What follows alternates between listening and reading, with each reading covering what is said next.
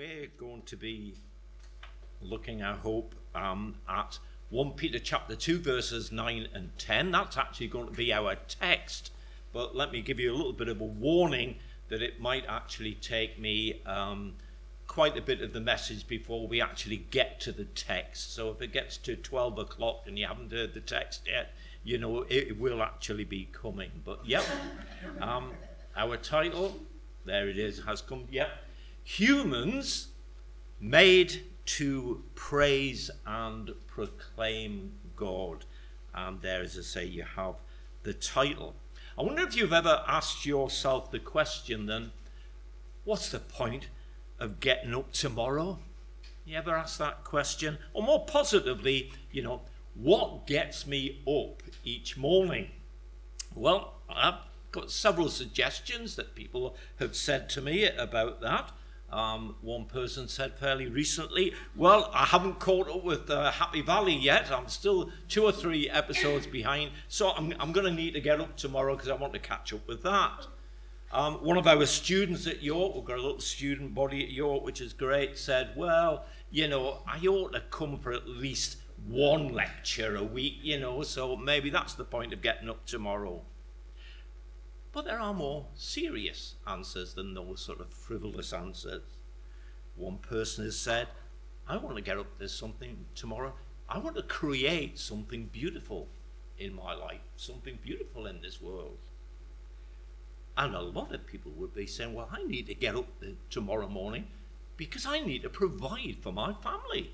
I need to work and I need to provide for my family. Others, perhaps very ambitious, perhaps self-ambitious, might say, I want to get up tomorrow morning to make a name for myself, to put my stamp on this world. So there's various suggestions, some frivolous, some more serious, you might think some more noble than others. But what about this as a reason for getting up tomorrow? This is John Piper, who said, we exist to see and savour and show the beauty and worth and greatness of God in every sphere of our life. How about that for a reason for getting up to do that in your life? But where does he get that from? Sinclair Ferguson once pointed out, and it's something that's really stuck with me, that we live between Genesis 4 and Revelation 22. In other words, we live after the fall, but before the Lord's return. And sometimes we become so used to living in a fallen world that we often need to go back to the beginning to be reminded that it wasn't always like this, nor was it meant to be like this. So what do we see in the beginning? Well, in the beginning, we see humanity made in the image of God. That's what it tells us back in Genesis 1, isn't it? Unlike anything else in the whole of creation, unlike anything else in the animal world, we are made in the image of God. And that's got a lot to say about our purpose.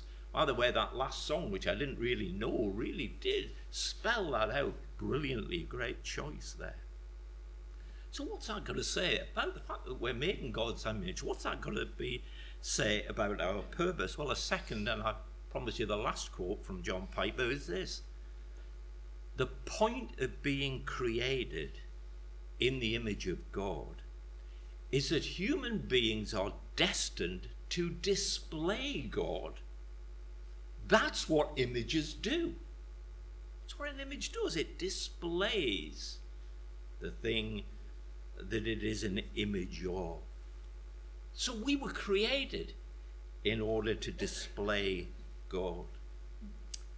But tragically, that clear image of God in human beings was distorted and marred by our disobedience and sin in the act that we know as the fall. It appears very, very early In the Bible, Genesis 3:6, we read this, that she, that was Eve, she took of its fruit and ate, and she also gave some to her husband who was with her.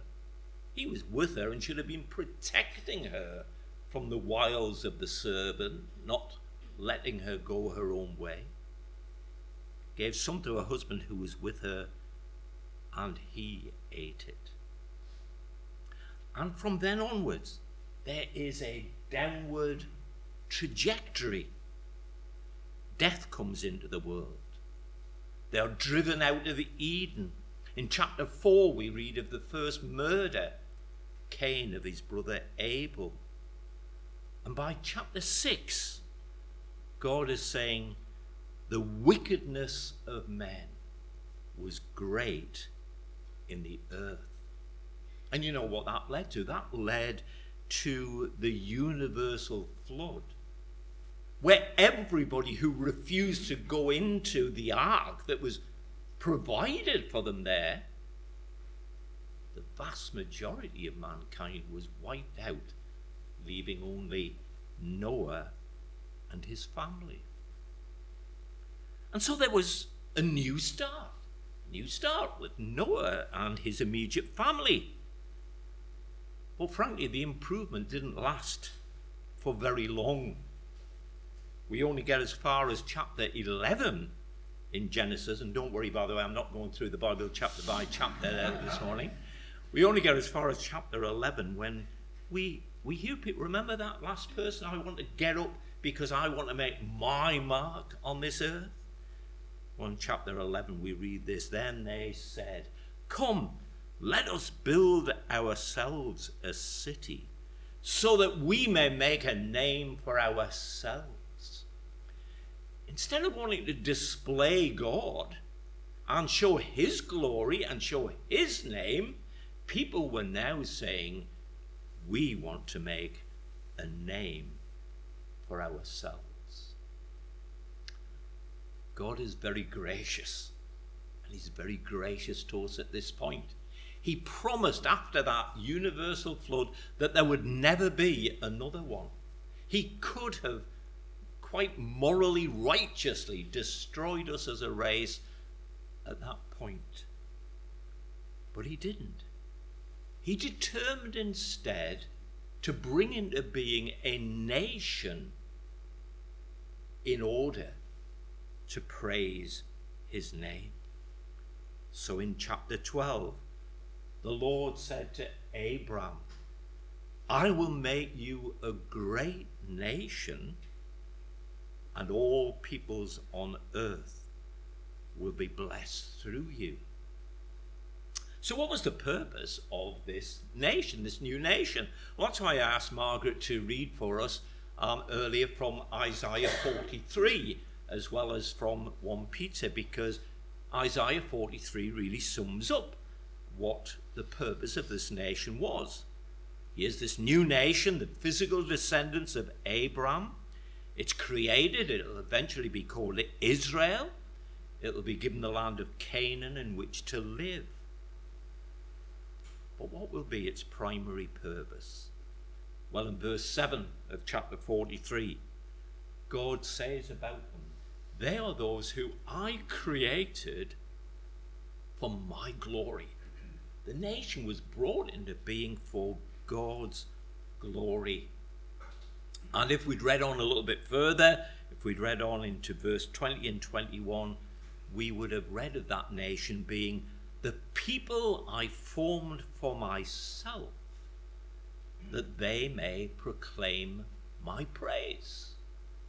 So that's great, isn't it? Now God has a nation who are chosen by him, who are there to reflect his glory, and who will show that to all the nations about as well. A second new start.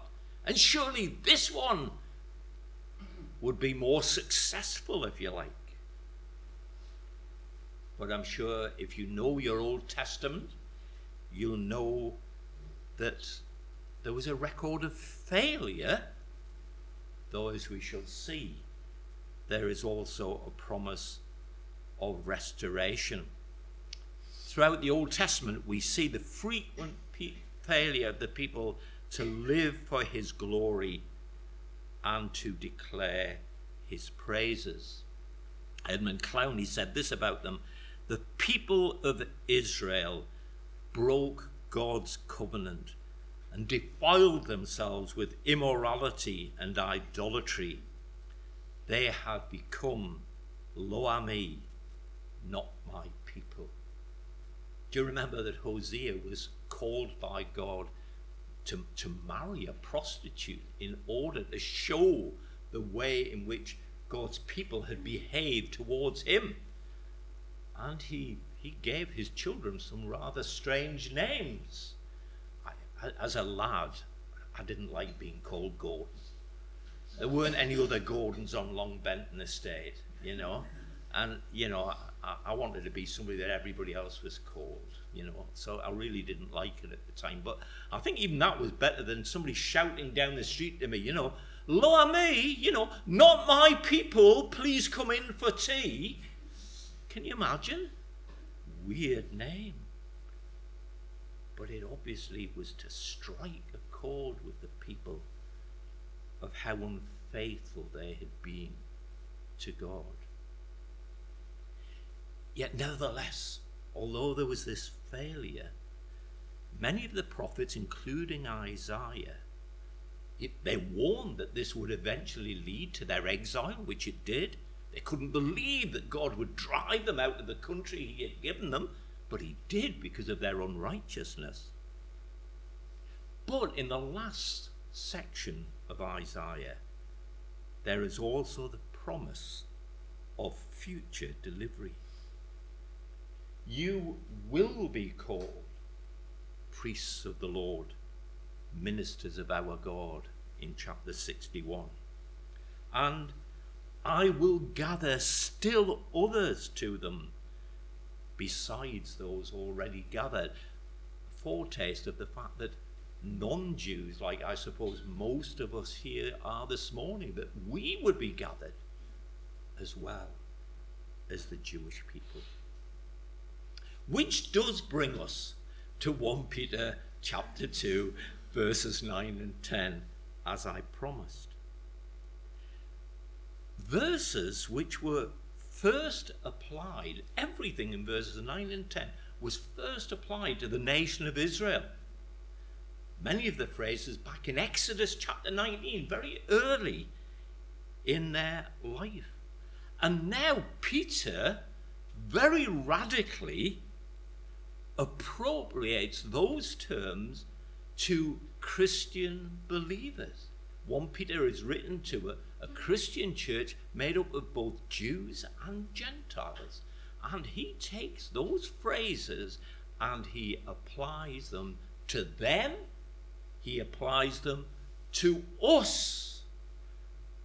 And it's difficult for us to grasp, in a sense, how radical that was. It was very difficult for Jewish Christians to get that, to accept that. Peter himself needed a vision on a rooftop in Joppa and visits from Cornelius's servants, which he had been told about in a vision, for him to grasp the truth that God accepted non-Jews without favoritism, just as he accepts us on the basis of faith in the Lord Jesus Christ. That was a huge step for them. In fact, frankly, when you read through Acts, when you look at the Council of Jerusalem and so on, you see that some of the Jewish Christians never got it. It was a big jump. John Stott said this: to see Israel melt into the church and the gospel to be liberated from its Jewish clothing was a tough call.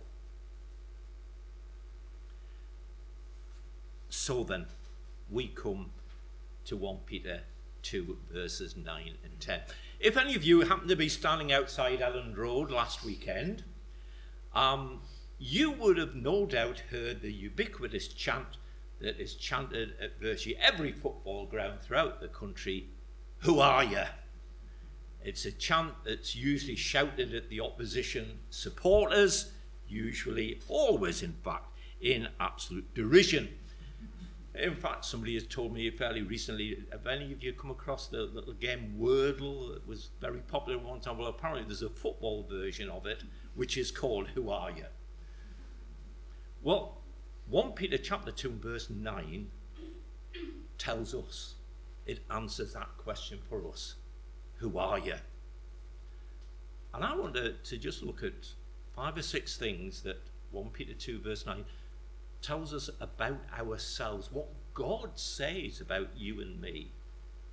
And I want to just take another verse, mainly from Paul's writings, to show that, to reflect that for each one of them. So first of all, he says, you are a chosen people. A chosen race, a chosen generation. Ephesians 1 verse 4 says this, God chose us in him, that's in Jesus, before the beginning of the world. Now somebody from outside hearing that says, well, that's a very boastful thing to say. Isn't that full of pride? To say that you are a chosen people. But somebody said once to me, and I thought very helpfully, notice it says you're a chosen people. It doesn't say you're a choice people. It doesn't say you're any better than anybody else. But by God's grace, he chose you. Israel was no bigger and no better than all of the other nations, but in Deuteronomy we're told that God chose them because he chose them, because he chose to love them and set his love upon them. So we are a chosen people. We are a royal priesthood, bringing two things together, the king and the priest. Now that's pretty unusual. In the Old Testament, there are only 2 people who unite kingship and priesthood. One of them is an unusual guy called Melchizedek, who certainly looks forward to the Lord Jesus, and the other is the future Messiah, who is spoken of as being both a priest and a king. But as Christians, we enjoy that privilege in Christ. And by the way, the priesthood doesn't relate to a specific group of people, ministers or clergy. The word for priesthood that's used in the New Testament always means the corporate function of all believers, the priesthood of all believers. Do you remember back in Isaiah? Isaiah said, and you will all be called priests of the Lord. So you are a priest.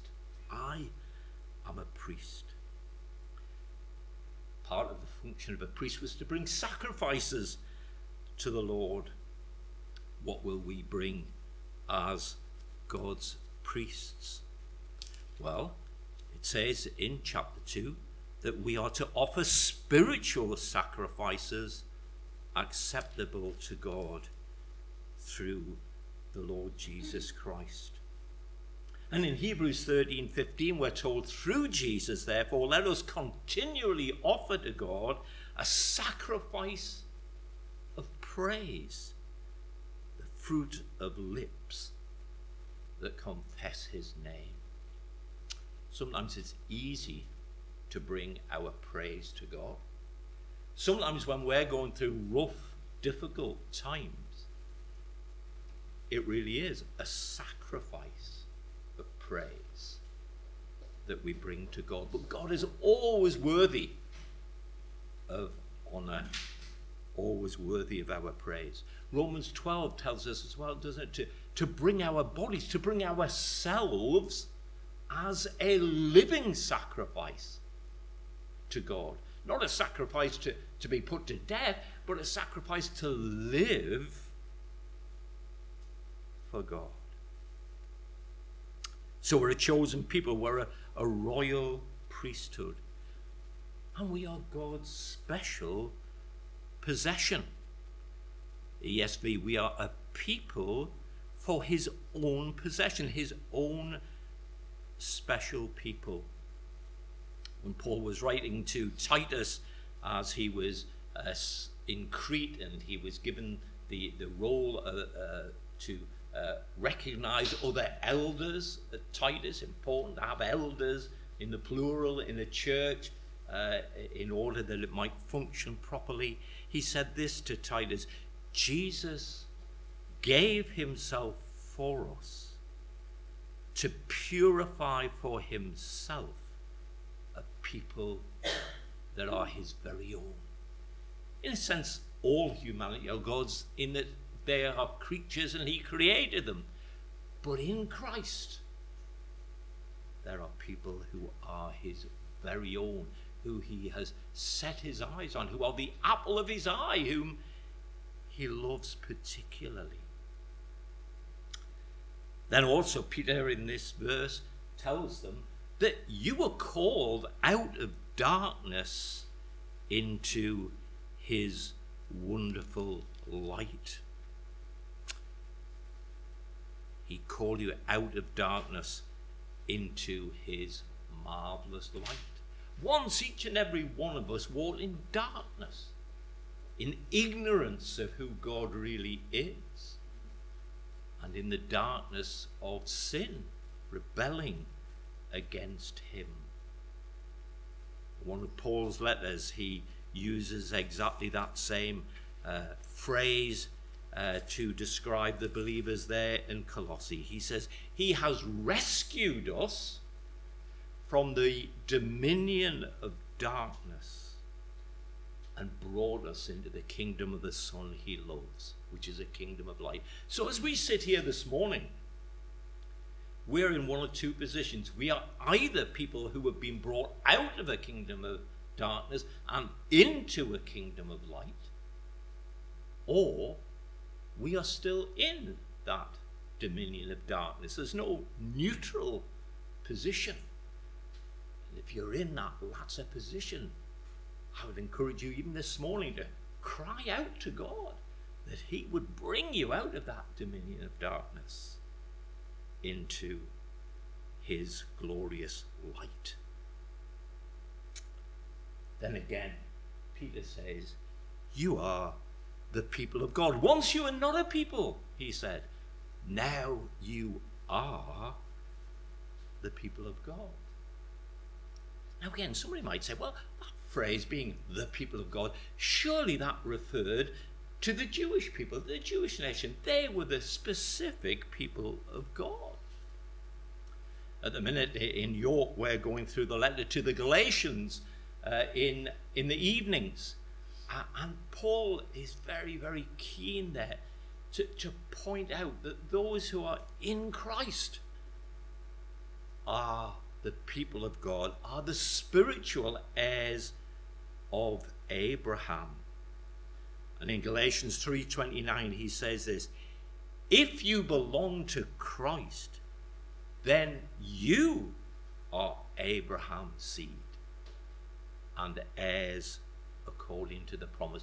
You might not be physically an heir of Abraham, but he says if you have that same faith, then you are Abraham's spiritual seed.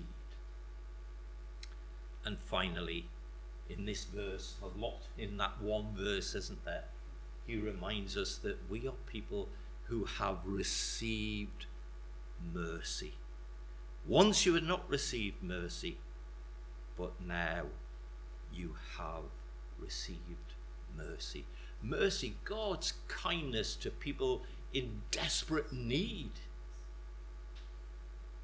Do you recognize that of yourself, that you were in desperate need? And God saved you not because of how beautiful you were or how earnestly you were seeking him, because you probably weren't, but it was out of his undeserved mercy to you. Again, Paul in Ephesians 2 put it like this: but because of his great love for us. God, who is rich in mercy, made us alive with Christ, even when we were dead in transgressions. So I don't know what kind of weeks you just had, but if you come along this morning feeling pretty rubbish, if you're feeling pretty down on yourself and aware of all your failings, I'm not going to say that you're wrong about that. You have, just like me, you've got loads of failings. But just remember, who are you? This is how God sees you if you are a believer in the Lord Jesus Christ this morning. This is your great privilege. And, let that encourage you that whatever you think of yourself, whatever other people think of you, this is how God sees you. And this is true. This is reality. However you feel, that is who you are. But then I want to just spend a little bit of time, and not nearly as much time, on verse 10, under the thought of, why are you? If that's who we are, well, why are we? Why has God made us like this? And it takes us right back to where we started at the beginning. Peter tells us that he has done this for us, that you may proclaim the excellencies of him who called you, or the NIV, that you may declare the praises of him who called you. That's what we're called to do. Now, I don't doubt that there are points or places in our life where it can be tough to do that. But I think it's worth saying that I don't think there's any place in the UK where anyone needs to be a secret believer. For none of us is it going to be such a sacrifice to declare the praises of the Lord. So how and where do we do that? Well, in a sense, it begins behind closed doors. We have our prayer life with God himself. Whatever our family prayer life, whatever our church life, nothing takes away from the need for a one-to-one relationship with your Saviour, with the living God. This is where praise begins. But it shouldn't just stay there. It also comes out with God's people. I hope that's been part of your purpose in rolling up here this morning. You come, it's the Lord's day. It's the day where you can gather together with your brothers and sisters, and you can proclaim God's praises together. As we read God's word, as we pray, as we sing together, not just from the lips, but hopefully from the heart, we are praising God together, proclaiming his praises together. And when you're baptized, you are making that public profession that here I am proclaiming the excellencies of God, what he has done for me. I'm nailing my colours to the mast. I'm following him and proclaiming his excellencies. That's relatively easy to do, isn't it? But sometimes also we are called on, well, always we're called on to proclaim his praises in the world. And sometimes, not always, but sometimes, that world can be hostile. And that's when it becomes tough. When we fear, when we're afraid to open our mouths at work, in case we're going to be cancelled, or in case it's actually going to even threaten our career path in certain ways. Do you remember the man who the Lord Jesus rescued, he had a multitude of demons in him, and he was living out in the fields amongst the wild animals, chained, and the people were scared of him. And the Lord delivered him from them all. And he said, quite naturally perhaps, he's just full of gratitude, and he says, Lord, I'll go with you, let me come with you, wherever you're going. And what did Jesus say to him? He said, return home and tell how much God has done for you. Because for some people, home is the toughest part of the world, the hostile world. Go home and tell how much God has done for you. So my just final comment this morning, final little quote from a guy called Tony Reinke. He said this. This is what we're doing as we're living out our Christian lives in Otley, in Ilkley, wherever you live.